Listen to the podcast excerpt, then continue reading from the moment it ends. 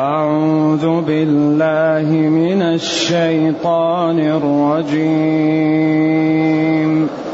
فلما بلغ معه السعي قال يا بني إني أرى. قال يا بني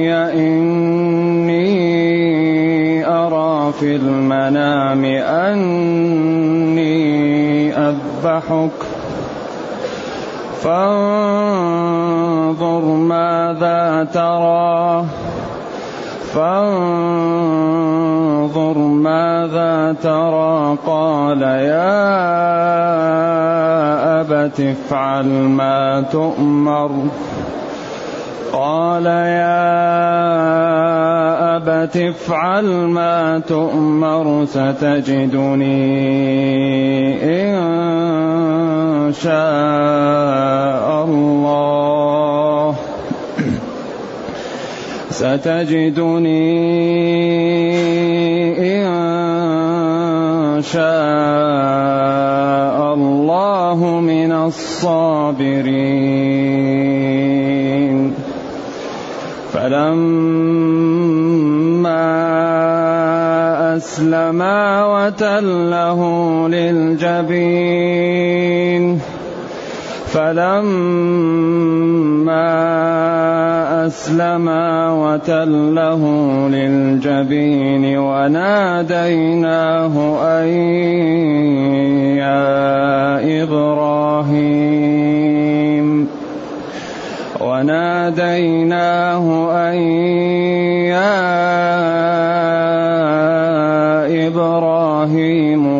صدقت الرؤيا. قد صدقت الرؤيا. إنا كذلك نجزي المحسنين. إن هذا لهو البلاء.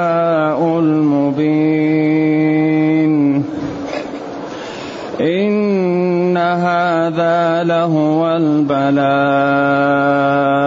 المبين وفديناه بذبح عظيم. وتركنا عليه في الآخرين سلام على إبراهيم. كذلك نجزي المحسنين إنه من عبادنا. إنه من عبادنا المؤمنين وبشرناه بإسحاق. وبشرناه بإسحاق نبيا من الصالحين. وباركنا عليه وعلى إسحاق ومن ذريتهما محسن وظالم. ومن ذريتهما محسن وظالم لنفسه مبين. ولقد مننا على موسى وهارون ونجيناهما وقومهما من الكرب العظيم. ونصرناهم ونصرناهم فكانوا هم الغالبين وآتيناهما الكتاب المستبين وهديناهما الصراط المستقيم وتركنا عليهما وتركنا عليهما في الآخرين سلام على موسى وهارون. إن إنا كذلك نجزي المحسنين.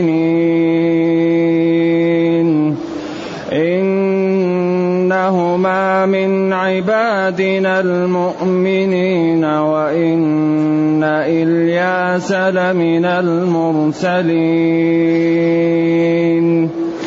إذ قال لقومه ألا تتقون أتدعون بعلا وتذرون أحسن الخالقين وتذرون أحسن الخالقين. الله ربكم الله ربكم ورب آبائكم الأولين. الحمد لله الذي أنزل إلينا أشمل كتاب وأرسل إلينا أفضل الرسل. وجعلنا خير أمة أخرجت للناس. فله الحمد وله الشكر على هذه النعم العظيمة والآلاء الجسيمة. والصلاة والسلام على خير خلق الله وعلى آله وأصحابه ومن اهتدى بهداه. أما بعد فإن الله تعالى يبين ما امتحن الله به نبيه وما كان فعل هذا النبي مع هذا الامتحان وأن الله تعالى كيف يعمل بعباده الصالحين وكيف ينصر رسله ويعزهم وكيف يعاقب من خالفه ولم يمتثل أوامره وفي ذلك بيان لقدرته وحلمه وكرمه وفيه تثبيت لنبيه وطمأنة له وأن الله تعالى ناصره. فلما بلغ معه السعي لما حين والفاء تفريع على ما قبلها بلغ وصل معه مع إبراهيم. السعي المشي والتحرك والإنتاج. قيل ثلاث عشرة سنة وقيل غير ذلك. رأى في المنام أنه يذبحه ورؤيا الأنبياء وحي. قال يا بني قال يا بني الجمهور بني وحفص يا بني. نعم. كلهم قراءة سبعية وهي ياء الإضافة يعني. إني أرى في المنام أني أذبحك. إني إبراهيم يقول. أرى رؤيا منامية ورؤيا الأنبياء حق. والمرائي منقسمة أربع أقسام. من الشيطان. لا يتحدث بها ولا يذكرها الإنسان. وينفث عن يساره. ويستعذ بالله من الشيطان ويصلي ولا يحدث بها. وهذا الذي لا يكره الإنسان. رؤيا تنبيه للمسلم. ينتبه عنده غفلة عنده أمور. الله المستعان حياته أو شكت ينبه لي لينتبه. رؤيا بشارة للإنسان. لهم البشرى في الحياة الدنيا. الرؤيا الصالحة ترى للرجل للرجل أو يراها لنفسه. ثاني شيء أمور يعملها الإنسان في النهار فإذا نام يراها. شريط في النهار تكون أمور عملتها فإذا نمت ترجع لك. هذه أمور عادية. و و والرؤيا جزء من أربعين جزء من النبوة ولا ينبغي أن يكلم فيها إلا بخير. ولا يحدث الإنسان بها إلا من عنده تقاء أو من يحبه وهي على أول عابد. فذلك ينبغي للمسلم أن يتقي الله وإذا قال له شخص رؤيا لا يعبرها إلا بالخير.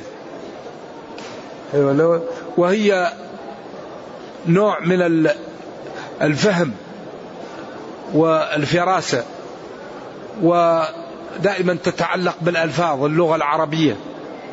ألفاظها.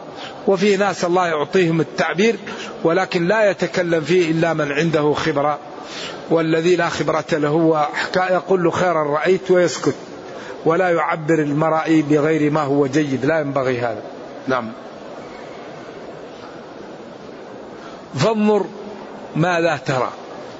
قالوا ليرى هل هو يجزع أو لا يجزع وما لا يفعل لأنه لا يستشير فيها هذا أمر من الله ما له دخل فيه. ولكن أراد ليعرض عرضه عليه ليرى نفسيته. قال له يا أبتي يا أبي أبتي افعل ما تؤمر امتثل أمر ربك ستجدني إن شاء الله من الصابرين. هذه هي الفتوة. هذا هو الإيمان. هذا هو البرور. هذا بر بوالديه وطاع ربه. هذا مربى هذا الشاب. صغير عمره ثلاثة عشر سنة. ما قال له يا أبي كيف تقتلني؟ كيف أذبح؟ كيف أموت؟ كان الولد على خلق وأبوه على دين. فلما أسلم الإبن والأب لأمر الله تعالى وانقادا لشرعه على صعوبة ما في ذلك على النفس. والموت أحده وأشد حادث مما يمر على الجبلة. لا يوجد شيء أصعب على النفس من الموت.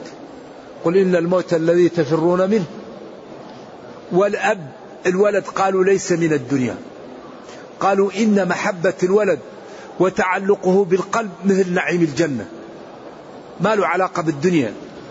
يعني ما في القلب للولد كنعيم الجنة.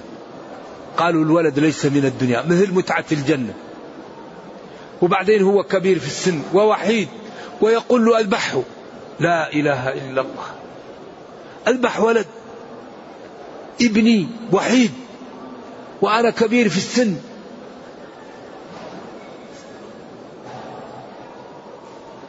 فلما أسلم أسلم إبراهيم لأمر ربه وأسلم الولد لما قال له أبوه لأمر ربه. وتله يعني نومه ودزه طعزه أيوة. يعني جعله ينام على طرف الوجه الجبين. وأخذ المدية سكين ليذبحه. وتله للجبين هناك روايات في الإسرائيليات لم تصح. ناديناه ناداه ربه. يا إبراهيم أنت في سيريا قلنا له يا إبراهيم قد صدقت الرؤيا. إنا كذلك كما أكرمناك وجزيناك بما فعلت واصطفيناك وجعلناك أمة نجزي المحسنين الذين يطيعون ربهم ويعملون بشرعه ويبتعدون عن معاصيه. ثم قال إن هذا لهو البلاء المبين. إن هذا لهو البلاء المبين. إنسان يقال له خذ ولدك واذبح.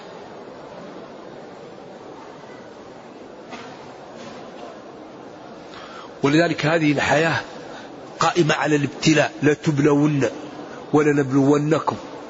ألف لام ميم حسب الناس أن يتركوا أن يقولوا آمنا وهم لا يفتنون. وهنا وقف مع الأصوليين قالوا هل التكليف للامتثال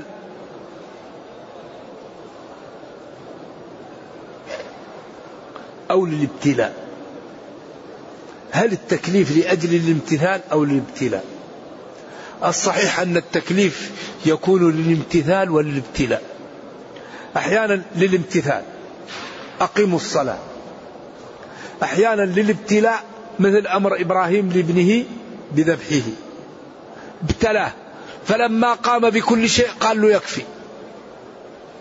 للامتثال كلف الرقيب فموجبا تمكنا مصيب وبينه والابتلاء ترددا. شرط تمكن عليهم فقدا ولذلك بنوا على هذه المسألة بعض الفروع الفقهية من جملتها إذا كانت المرأة تعلم أنها يوم كذا في رمضان تأتيها العادة التي هي الحيض. وأفطرت قبل أن يأتيها الحيض. هل تكفر أو لا تكفر؟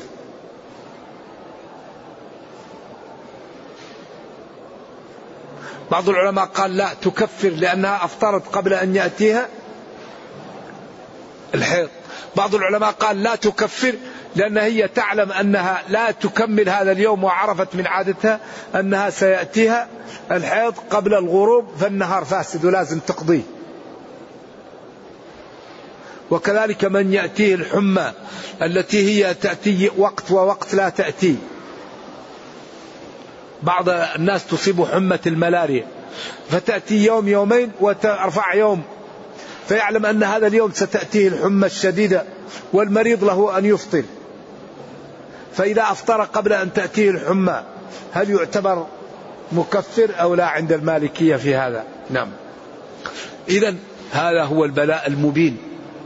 ونحن وجدنا للابتلاء. هذه الأرض وهذا الدار للابتلاء. فالعاقل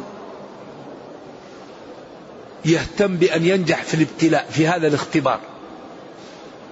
كل ابتلاءات. خلق الموت والحياة ليبلوكم. وما من دابة في الأرض إلا على الله رزقها. إلى قال في النهاية وكان عرشه على الماء ليبلوكم. ولا يزالون مختلفين إلا من رحم ربك ولذلك خلقهم. خلقهم للرحمة وللاختلاف الابتلاء وفديناه بذبح عظيم. قال العلماء أنزل كبش كبير وذبح وفداه به عظيم.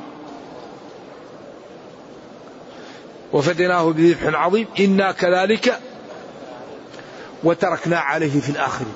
تركنا له الذكر الحسن والمحمدة والدعاء والقدوة أشياء كثيرة في الآخرين. سلام على إبراهيم. سلامة وتسليم على إبراهيم.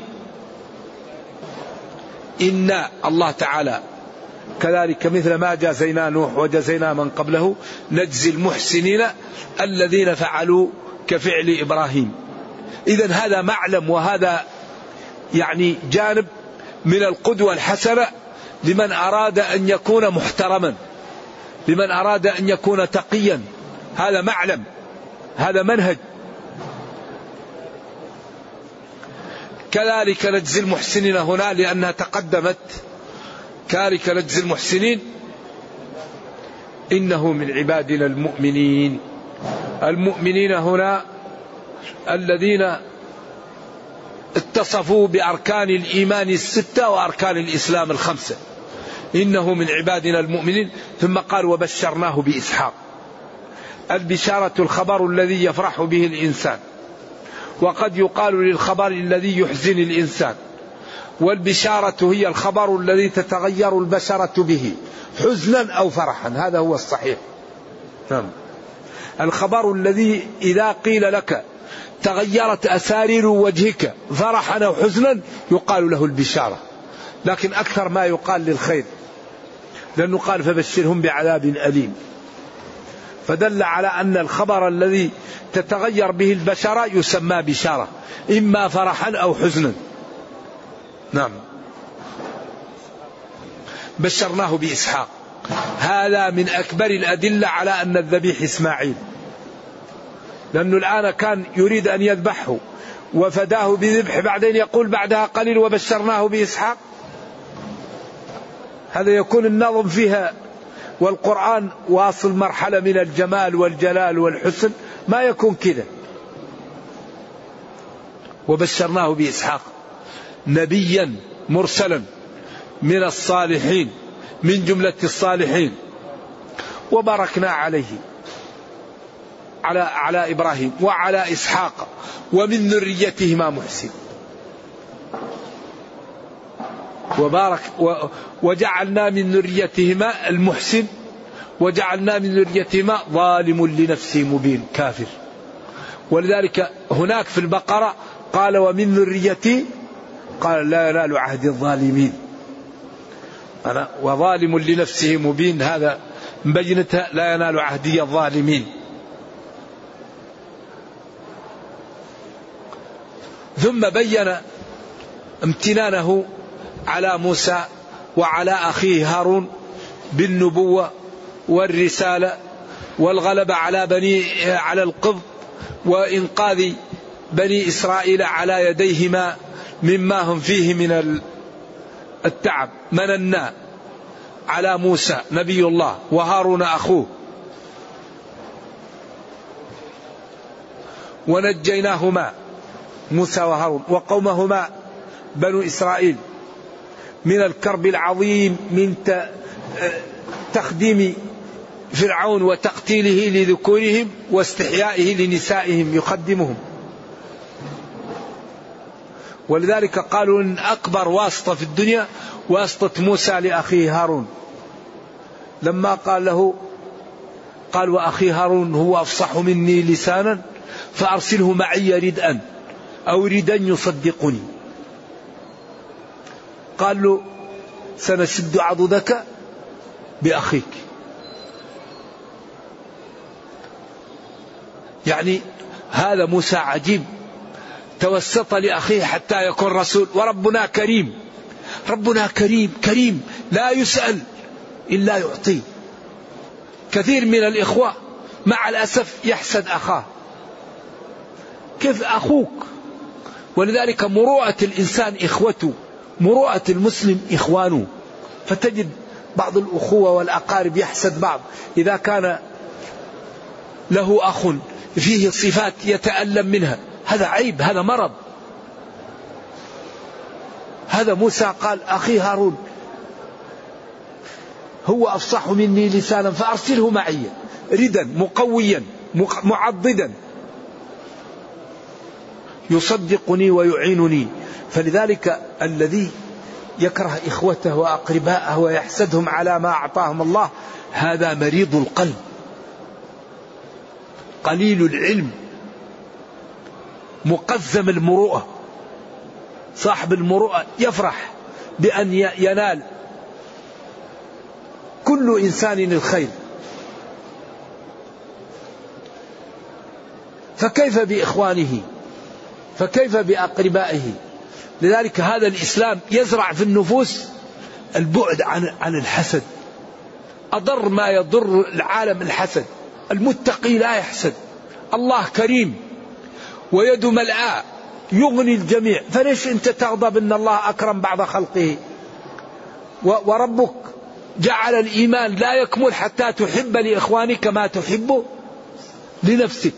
هذا حتى نكون أمة راقية؟ لأن هذا يزرع التحابب والألفة. لذلك هذا الدين عنده رقي وسمو لا يعلمه إلا الله. والله لا يؤمن أحدكم حتى يحب إيش؟ لأخيه. ما يحب لنفسه. هل تحب أن تنال بسوء؟ هل تحب أن تؤذى في عرضك أو في مالك أو في نفسك؟ فلا بد أن تنزل المسلمين منزلة نفسك. إذا كنت لا تحب أن يشابك لا توشي إذا كنت لا تحب أن تتهم في عرضك لا تتهم. إذا كنت تحب أن تستر استر. إذا كنت تحب أن تكرم اكرم. وكل ما تحب أن تعاملا به به كل العباد عاملا. لذلك هذا الدين رائع.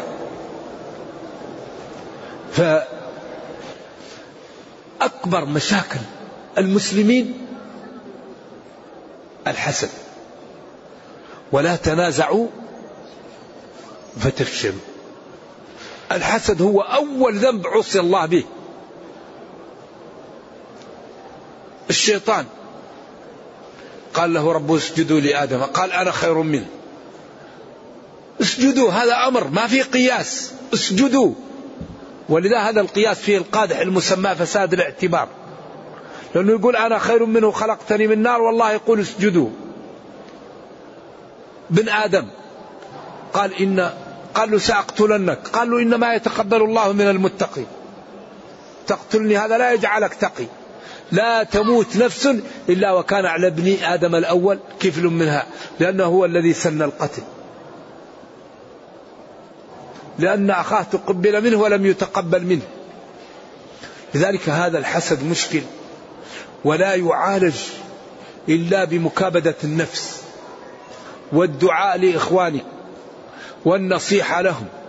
وسؤال الله أن العبد يعافى لأنه أعوذ بالله أكبر داء الحسد. أقل ما فيه أنه اعتراض على الله.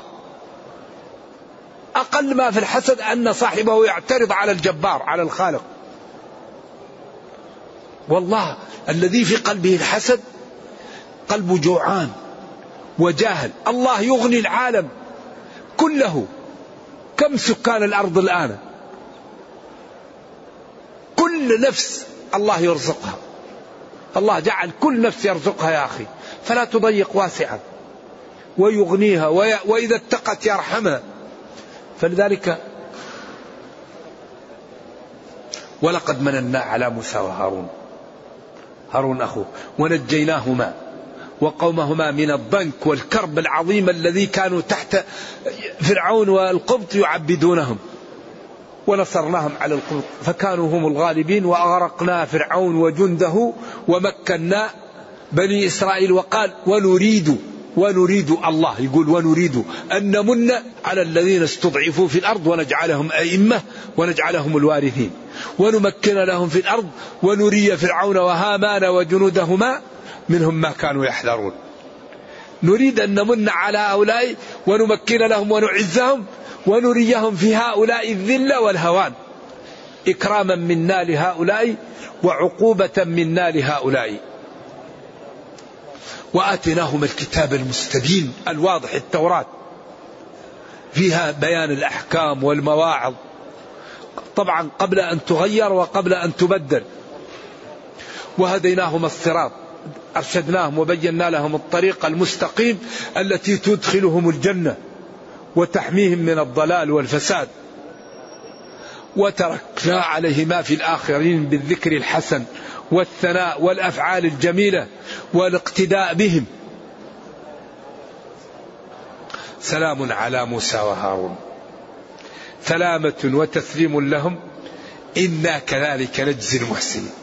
إنا كما جزيناهم بهذا ونصرناهم واصطفيناهم وجعلنا لهم الذكر نجزي المحسنين الذين يفعلون مثل فعل هؤلاء إنهما أي موسى وهارون من عبادنا المؤمنين الذين أخلصوا لله وأطاعوه وابتعدوا عن معاصيه. وإن النبي الله إلياس اختلفوا فيه. قيل إلياس من ذرية هارون وقيل إلياس هو إدريس. لمن المرسلين. والذي يظهر أنه من ذرية بني إسرائيل يعقوب. إذ قال لقومه ألا تستعملون عقولكم وتنتبهون فتتقون عبادة الأصنام لأنها توقعكم في الهلكة والورطة؟ أتدعون بعلا؟ بعل صنم اسمه بعل اسمه بعل. وتذرون أحسن الخالقين. الله ربكم الله ربكم. الله ربكم. الزموا أحسن الخالقين الله. ربكم. أو أحسن الخالقين هو الله ربكم ورب آبائكم الأولين. فكيف تعبدون من ليس مرب لكم؟ وليس مغذ لكم وليس دافعا عنكم وليس مكرمكم ولا ينفع ولا يضر ولا يملك لنفسه شيئا. والله لا عذر لنا بعد هذا البيان. إن هذا الكتاب يبين موارد العز وطرق الرفعة وطرق الجنة ويبين موارد العطب والذل وطرق النار. فلا عذر لخلق الله بعد نزول هذا القرآن.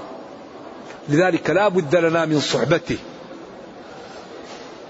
نرجو الله جل وعلا أن يرينا الحق حقا ويرزقنا اتباعه وأن يرينا الباطل باطلا.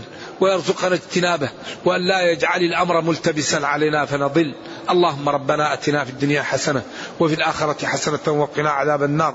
اللهم اختم بالسعادة آجالنا واقرم بالعافية غدونا وآصالنا واجعل إلى جنتك مصيرنا ومآلنا. سبحان ربك رب العزة عما يصفون وسلام على المرسلين والحمد لله رب العالمين. والسلام عليكم ورحمة الله وبركاته.